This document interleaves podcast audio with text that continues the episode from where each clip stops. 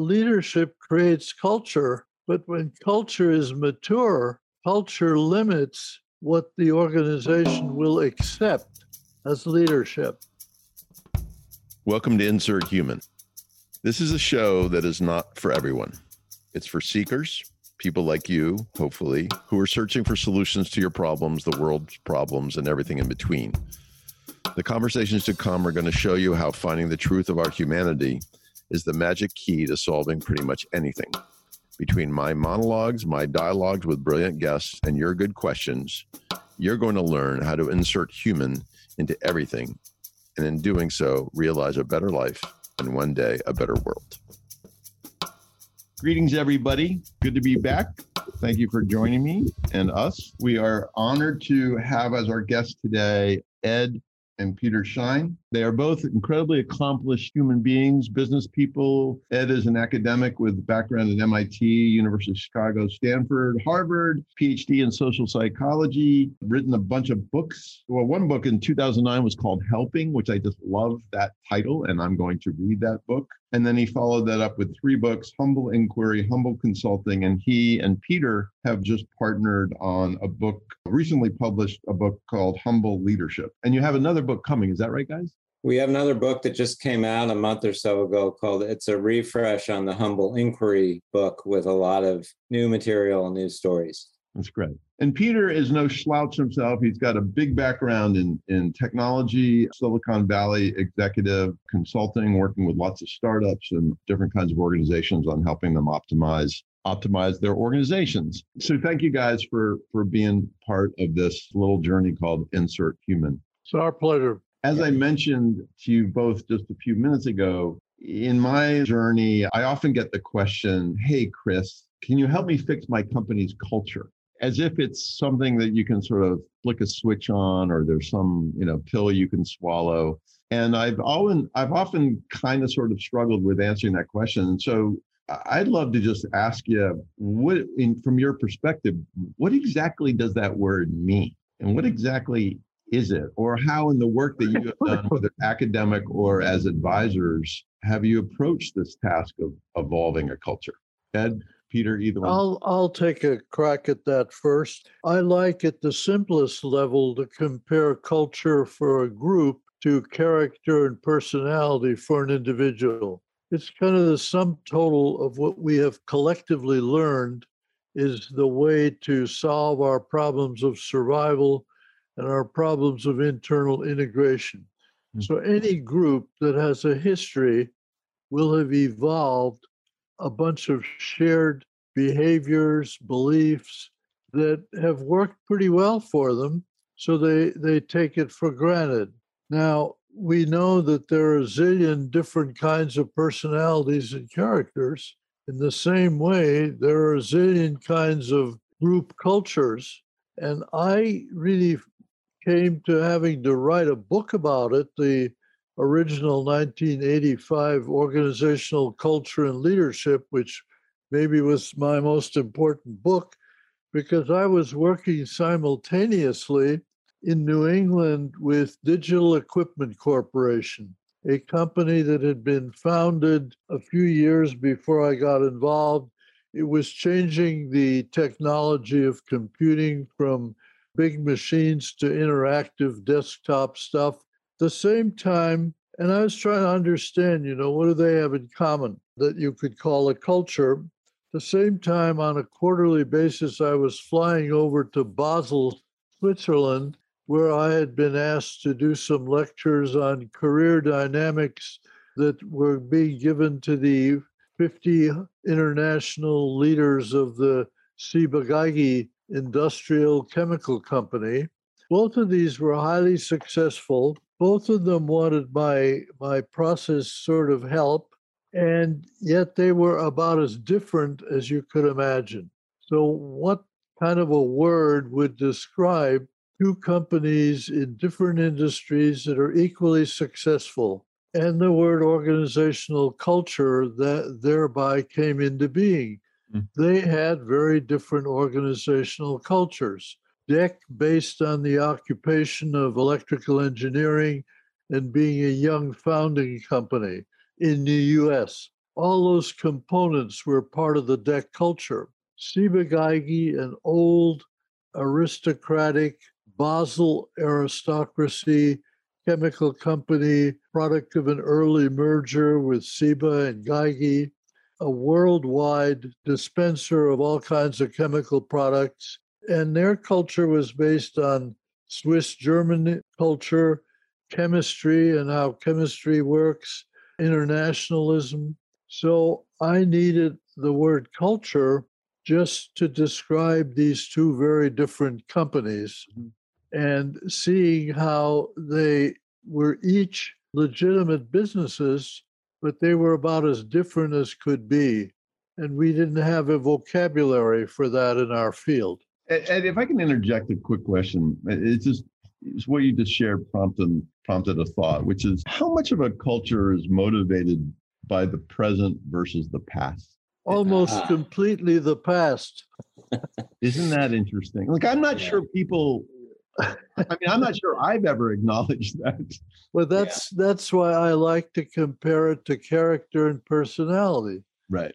It's the sum total of what you've learned to be in the present. So the present triggers different parts of you, Right. but those parts of you or the parts of the company that will respond to the present are the history of the past responses that have worked. Hmm. Culture is what has worked. And that's why you can't say, I don't like my culture, I'm going to change it tomorrow. That's like saying, I don't like my character and I'm going to change that tomorrow.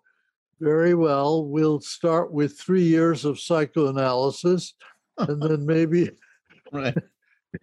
you have to see culture as the stabilizing source of success. Is that Um, the, I and Yeah, go ahead, I'd love to um, maybe talk through a little bit about the model that first introduced in that first that Ed first introduced in the in that initial culture book, and then talk about a refinement that we made on it in the third edition of the Corporate Culture Survival Guide, which came out a couple of years ago. And the, the Corporate Culture Survival Guide was supposed to be a sort of a business friendly restatement of much of what was in the textbook. But this stuff's complicated. So, in either case, the goal of those books is to present some vocabulary so that you don't, maybe you can even talk about stuff without using the word culture. That's one of Ed's, uh, you know, important sort of mantras over the years is let's start talking about this and not use the word culture at all because it's it's too big and yet it's not specific enough. So the specificity comes from the initial model, which we can think of as sort of culture observed, which is artifacts being the things you can see and touch and feel, the way people arrange their offices, their buildings, their signage, all of those those sort of those outward symbols of culture. And then espoused values which is what people say publicly about who they are and what their company does and then underneath that are the deep underlying assumptions and the deep underlying assumptions are the things that have accumulated over time are the learning the history and the reason why we think that's important is if, if we go back to think about some of the great social anthropologists of the second half of the last century, which is where, where our primary influences. One of them is Marshall Sahlins, who wrote a lot about history. Uh, he was talk, talking about the Hawaiian Islands and, and sort of the cultural underpinnings there in the context of the history of Captain Cook and colonialism. And that stuff's actually really interesting, but how it applies to us is that he describes the idea of the structure of culture and the practice of culture. And the structure and the practice are in continuous and reciprocal iteration of each other. And so, if that first model was describing artifacts, espoused values, and underlying assumptions, as we would view that as the structure, which is really, as Ed said, that is kind of the history, the living history.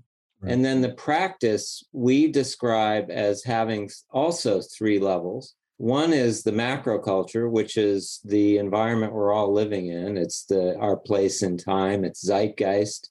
And then the, the second one is the social culture, which is how we interact with each other at work, how we have learned to get the most done because we have patterns of interaction that are important to us.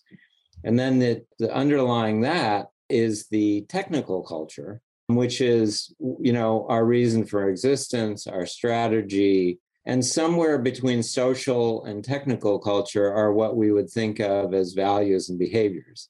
Okay. And so the practice of culture being macro, social, technical, the structure of culture being artifacts, espoused values, and underlying assumptions, these are two dimensions of the same thing. It's just one is the culture observed, the artifacts, etc., and the culture practiced, our social culture in the context of macro culture and technical culture. Right. And so it's a complicated model, but it's not very complicated. And and the, the the point about it is to break it down in a way that you have some vocabulary to start talking about how you can change culture. Which is to suggest that it's an I know this isn't a verb, an inventoriable thing. In other words, you can look at every facet of what you just described. And I mean, this is a, this is a question: Is it an auditable function that you can you can go in and capture or codify current behaviors and capture? You know, uh, is, is, that a yeah? And you know, in fact, your work with DEC and and Ciba-Geigy was that part of that assignment to try to capture the current state? Well, let, let me comment on that because there's a, an interesting parallel that you raised about the inventory of nouns versus the practice, which is mostly verbs. Because again, the analogy to the individual is very important. Should performance appraisal be an inventory of what you're able to do, which is how a lot of companies settle for it, and which I think is nonsense? Or should performance appraisal be feedback on your activities and the ones that work best and the ones that work well least. Right. So you're labeled as, as an aggressive person, but that doesn't mean anything until someone says, you know, you were much too active in that last meeting. You kept writing, you kept talking over other people. That difference makes all the difference when you talk about culture. Are you a market culture or a social culture, which some of the people like to have quick questionnaires and hang an inventory type label? Or does a culture need to be observed in action before we even have a sense of how to label it and how to deal with it? So, for example, one set of labels that we sort of like is you can talk about active, passive, or constructive behavior. And think of that as a possible typology which you can measure are you are you mostly whenever you display yourself digital equipment corporation was an extremely aggressive constructive culture we see lots of companies Ciba-Geigy wouldn't be one of them but lots of companies that are passive aggressive they they are a blaming culture they always want root causes nothing is ever seen in a positive light. It's always who is hurting us. So the this idea of label cultures in terms of their activity really makes more sense to me than an inventory of artifacts. But of course, Chris, starting around the time that Ed was writing that first textbook, there were all sorts of different taxonomies and models for how to try to get your hand around this this big thing called culture including in even in the early you know days of describing organizational culture a lot of scholars were trying to make a very clear distinction between organizational culture and climate. Climate being much more proximate the sort of the feeling of how it how it is at work mm-hmm. being a little different today than it was yesterday. That's really more in the short term how we think about how maybe the, our practice of culture has shifted a little bit. I'll give you an example. When I was at Sun Microsystems, this is probably about 15, little 15 plus years ago, there was a bit of a sort of a financial hit to the company. We had a tough quarter And one of the things that was was an artifact of that culture was that every kitchen in every campus across the globe on Wednesday mornings would have donuts. It was just Scott McNealy believed in donuts for the people. So we Mhm. had donuts every Wednesday. Well, at some point we hit we hit a hard time financially and decided that we weren't going to do that anymore. So all of a sudden that Wednesday there's no donuts in the donuts. kitchen. And it you know it was a a sacred cattle was being slaughtered, Mm, you know, a it was a hit to the social culture. But really at the end of the day that was sort of a twirl of a little dial that impacted climate more than we would really say that it impacted culture Yeah. people still convened in in the kitchen they still you know that they, they still had their deeply held assumptions about what sun microsystems was and how it competed and how people should relate to each other. That was a climate thing. That wasn't really a culture thing in my mind. Right. and so mm-hmm. again it's all about a vocabulary. What can we do to start teasing apart this thing that we know because we work at an organization or maybe we've been there for a while, we kind of know implicitly what the deep underlying assumptions are. We kind of know how we're supposed to relate to each other, but what what's the vocabulary that we can use to describe it so that we can learn, right? There's always lots of surveys that external companies can give you so that they can catalog it, and some are better than others. Right. But what's more important is that people within organizations start having a way of kind of describing their behaviors and describing their values in a vocabulary that gives them maybe some ideas, some levers, or some dials to turn in order to change it. Right. Well, Well, I, sorry, I go- go just ahead. want to add one more footnote because that example really illustrates the connection between the technical culture of how things really have to work and some of the elements of the social culture because the same kind of thing happened in DEC where it was discovered that there was way too much money being spent on kitchens everywhere and a lot of food and so on. And so at one point they tried to cut back as a cost saving thing on all the food related items. And the, the people who objected most strongly were the key engineering groups who it was realized thrived on the interaction. Mhm, That the way you get better engineering was you have more communication. Mhm. and it wasn't the the food wasn't the problem the food was the facilitator. So changing behavior can be a very dangerous thing if it actually then violates a deeper assumption. Right. namely let's cut out the food so that there's less chit chat when it's the chit chat that you really need you know, you you both mentioned the word change and shifting, and obviously a lot's changed in the world since the days of, of digital equipment and Geigy back then. How do you how do you look at this question of culture and more specifically the question of leadership and management in this environment, particularly coming out of COVID? You know, there's a lot of conversation about the demands, the, the new culture that is being demanded, the new kinds of environments. How do you both look at that question? Well, let me start with with one very simple model that never is understood, it seems to me.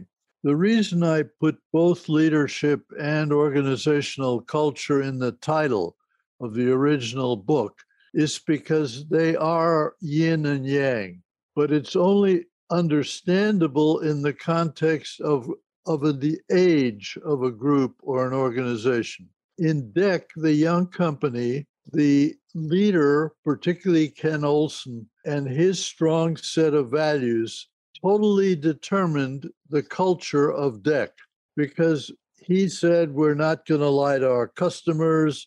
We're going to have teams competing with each other. He had all kinds of, if you don't like it, don't work here. You know, he surrounded himself with his value people and it worked. So pretty soon people said Ken's values must be the right values. So 25 years later, they saw leadership as the kind of person who would stimulate innovation, who would support what we have always done. And they would occasionally bring in someone from the military or from the semiconductor industry who is a much more structured leader. And they said, We don't like him. Get him out of that job. So leadership creates culture. But when culture is mature, culture limits what the organization will accept as leadership.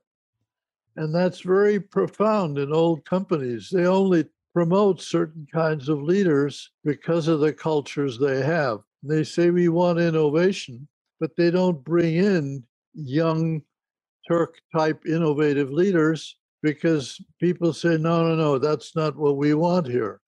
We're we're different. Ciba-Geigy could only do this when things shifted technically from industrial chemicals to pharmaceuticals. And they could then say, but maybe the pharma managers are the vision of the future. So let's try giving them different jobs, even though it may be very uncomfortable to move them to the higher positions. But that in the end did facilitate the merger with Sandoz and eventually becoming Novartis.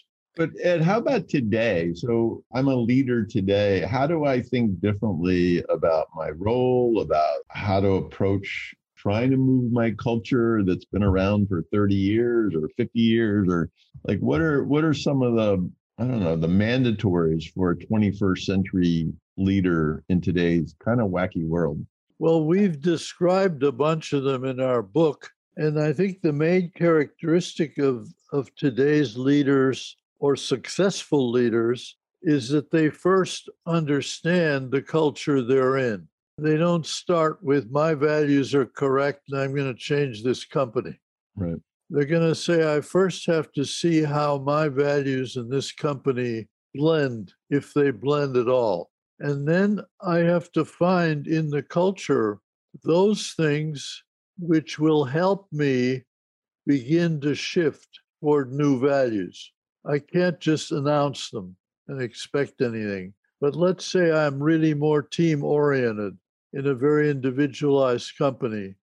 I then look in the company for successful teams and start touting what they do and maybe promoting their managers. I, I have to understand the culture and then use it mm-hmm. if I'm to be a successful leader to begin to shift things toward my values if they are somewhat different from the existing ones. That suggests to me that you oh. need a fair amount of patience. you, yeah. you can't you can't just issue a, an email saying the new values are X, Y, or Z. You have to first assess what the current values actually are.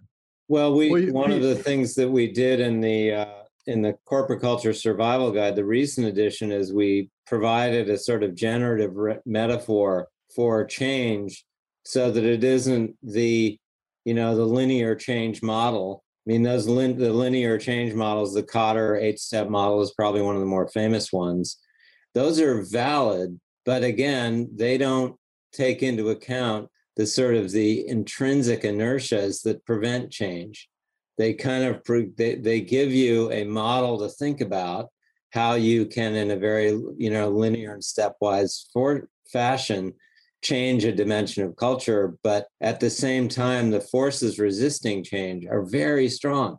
Hmm. And so, what, what we wanted to describe for people is it's not that the stepwise models are wrong, but think of the metaphor of being at the beach when you're standing and you're seeing a wave crash, which is a leadership, effectively, metaphorically, a leadership in- initiative to create change. Think of that as a wave. And the sand and the and the soil that you're standing in on the beach as the stable dimensions of culture and the interaction of the wash of the of the waves and the sand that you feel on your feet changing the contour of of culture around your feet the mm-hmm. sand but then the backwash as it pretty much changes it right back so yeah. and and and so if you think of culture change initiatives in the in that wave metaphor it'll continually remind you that yes there's change mm-hmm. but a lot of things change back. And it's only over a long time that the contours of the beach actually change. The contours of the culture actually change. So, can I just interject I, one thing, Peter, really, yeah. really quick? It reminds me of some conversations I've been having about some of the issues in our in our fair country, and and my point is, it has taken decades to create where we are, and it's going to take decades to to get maybe back to where we want it to be, or maybe not even back, but where we want it to be. My point is, I'm sort of sensing the same is true in in guiding a culture that if a culture is largely from the past and manifest in the present, then the idea that you know between now and the end of the year we're going to remake the culture of xyz company is is a silly like it takes a time right like is that right is that i mean normally yes right? There, but there are cataclysms and right. catastrophic waves. And you could argue the pandemic is one of those that forces change on us in a way that we weren't ready. I, I mean, I find the whole sort of the de- debate about work going from in office to virtual as being a really interesting one because, in one sense, you can say it really drew people away from each other because we couldn't go to the office and be together. On the other hand, you can say, well, w- what we effectively did is we moved the office into the home. And in our view, you could really look at that and say that actually made the, the organization more human, more personal.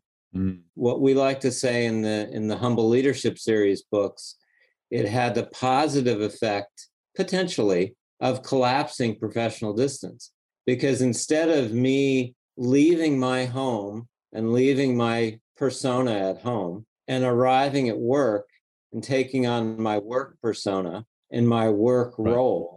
Right. I now am at home with my, well, I happen to have a virtual background today, but I could have my virtual or my not, my actual background. And it drew, in some respects, it drew people more closely together because, the, you know, that I've now explicitly connected home and work life in a way that was brand new for a lot of people. And I do think that leaders need to sort of start by recognizing there's there may be something intrinsically positive there. It wasn't that we were all ripped apart and had to try to relate to each other over, you know, video and audio.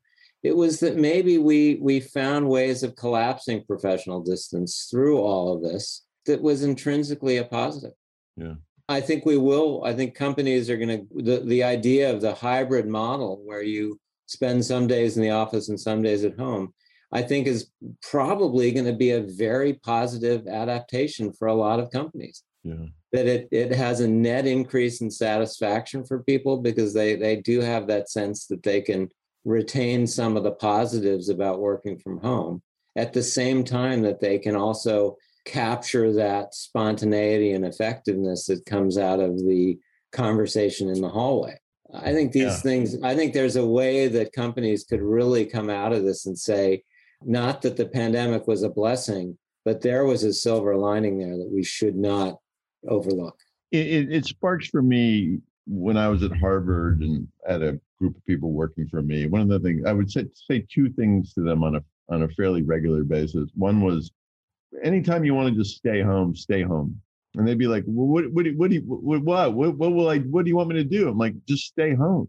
Just, just sit on your couch or front porch and think about what we're doing here and no, no expectation and just, just trying to like make it as I love the idea of reducing distance. And and then the other thing I would say, which really freaked them out, was, and I have no problem if you want to like go online shopping at 11 in the morning on Monday and my point to them was you you read emails at 8 p.m. on Monday night. Like, yeah. This is all oneness. This is these are not separate capacities. We're all just we're all just being human, trying to perform our our roles so that we can make money, so we can live our life. You know. Yeah. And I yeah.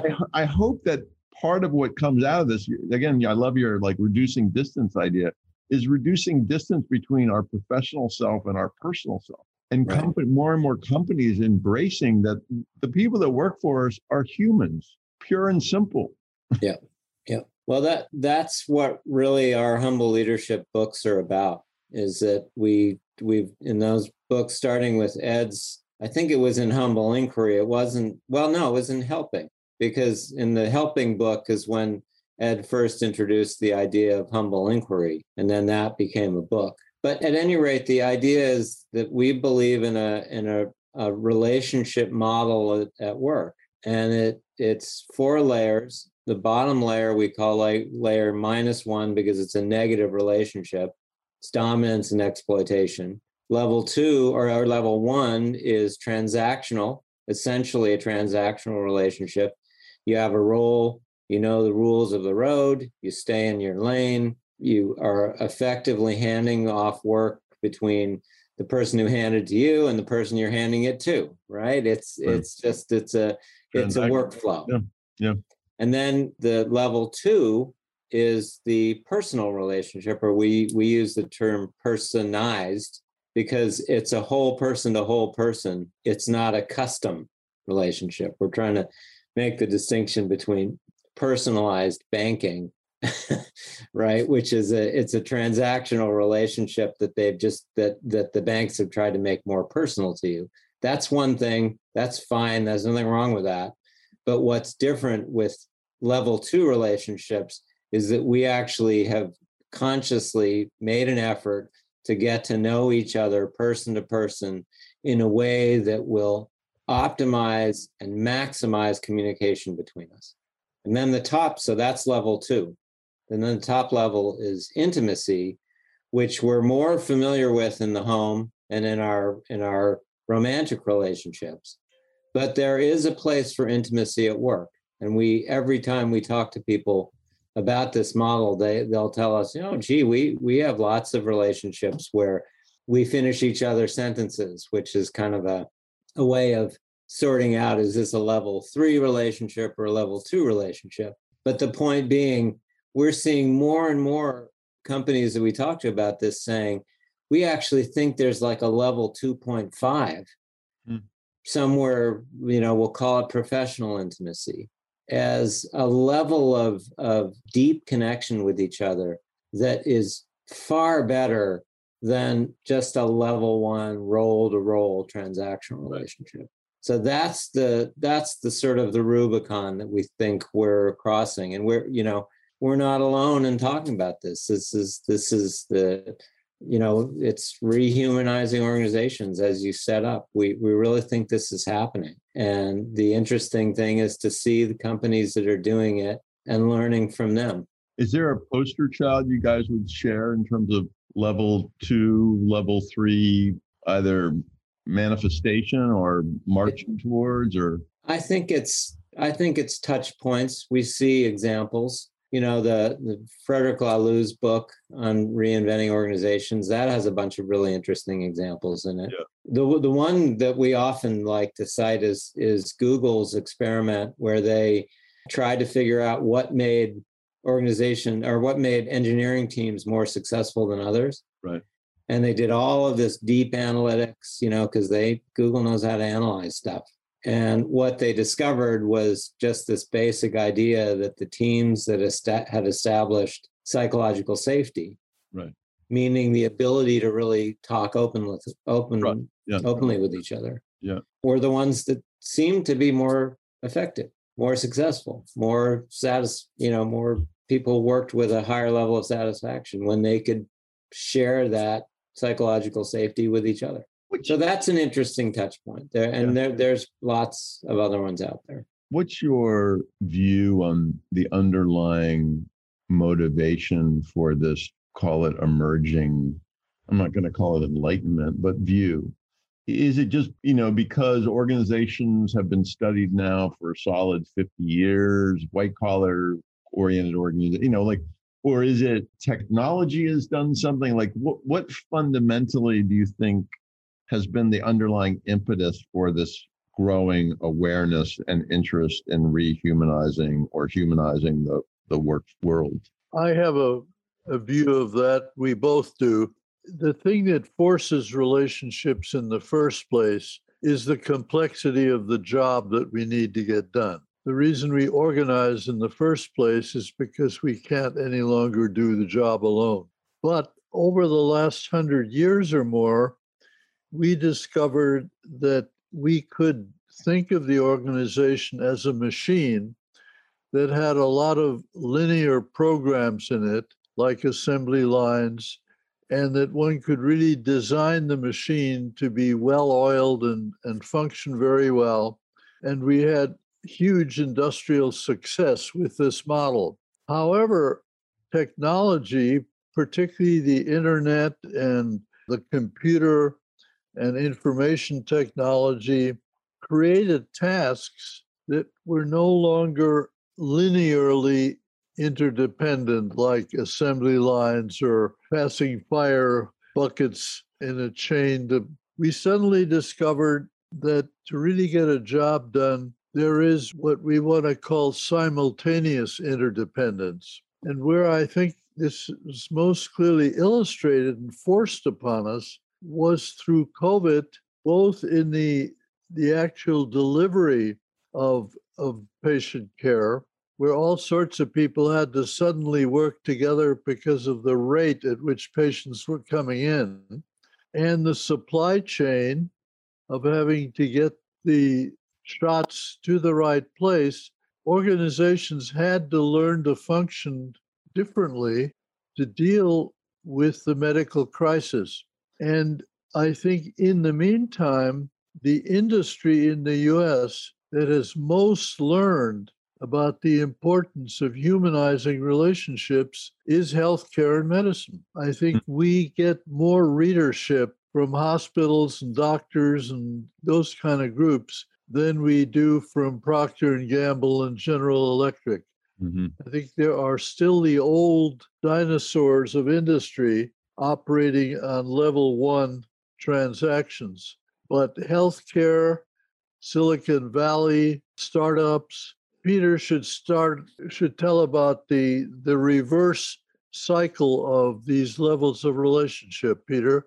Yeah, that's interesting. Where yeah, see that that's an example of a level three relationship that Ed and I can sort of telepathically communicate that. And, it's almost you know, like well, you're. I mean, he is my father, so, it's, I was going to say it's almost like you're related about a level three relationship there. But no, I I think I was thinking the same thing. That one of the things that we realized when we described this model of level minus one to level three is that if you invert it, you almost have a classic sequence of stages that a startup goes through that it starts with, you know, Hewlett and Packard or Jobs and Wozniak, you know, a pair of passionate, brilliant people who come up with an idea and they work on it 20 hours a day and they are so deeply connected to each other. You could not describe that in any way except as a professionally intimate level three kind of relationship.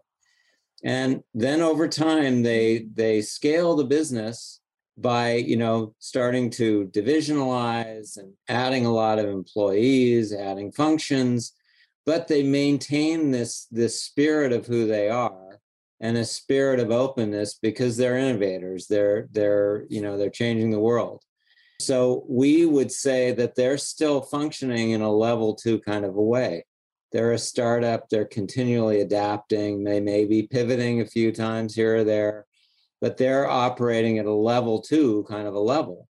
And it's only when they get to a certain scale and to a certain level of or layers of organization, of bureaucratization, that they start adopting more sort of level one transactional relationships with each other because all of a sudden there's you know 30,000 people in this organization. And the problem is that some and there may be certain functions where that level one transactional relationship is perfectly appropriate. And it's not it's it's more efficient.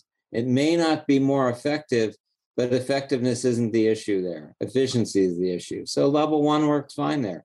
The issue is when you get to level minus one and you start bureaucratization has taken you all the way to exploitation.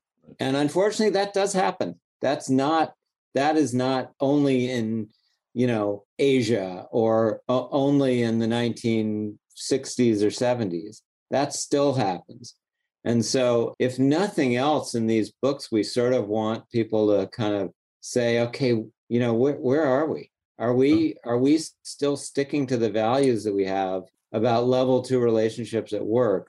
Or have we allowed ourselves to get so bureaucratic that we're starting to act transactionally or exploitatively of either younger people in our organization or you know a plant offshore yeah i mean i mean Um, to me it comes back to culture as the lever the critical lever you know that the way to avoid that journey into exploitation or just call it transaction which is you know a step away from commoditization is is to actively manage that cultural component. In a, but i think you're and i think there's a graveyard of companies that didn't get that you know? It's just that Yep. that scale became everything and they and they effectively lost who they were. And right. so great they became behemoth but then they collapsed or you know whatever. I'm mindful of the time guys and, and this has been just a, a and really really interesting and helpful conversation for me. I want to just ask the very very basic question of so ed wrote a book called humble inquiry and then humble consulting and then you guys wrote humble leadership humble. Tell me about humble. Peter has the best explanation of humble. well uh, sure I'll, i mean i'll just just plow in and then see how ed wants to build on it. I guess the thing is it's that word so often gets associated with something that's sort of spiritual or religious and it's not that those things aren't valuable. Those could be very valuable but we want people to think about humble as something that's available to anybody. Humble means that you sort of embrace the fact on any given day you walk into work and you embrace the fact that you don't have all the answers that there are people around you that you work with who know stuff that might be valuable. And so to go in with what ed described in making this distinction in the first place as here and now humility again it's not that a, a humble character trait might might actually be very useful but even the most arrogant person can embrace this idea of here and now humility. I'm going to accept today that I'm facing a complicated situation and I don't know the answer. And the best way for me to get to an answer with the people that I work with, even if I'm the anointed leader, the best way for me to get there is to embrace this idea of here and now humility. I don't have the answers. I bet as a group we can figure out what to do.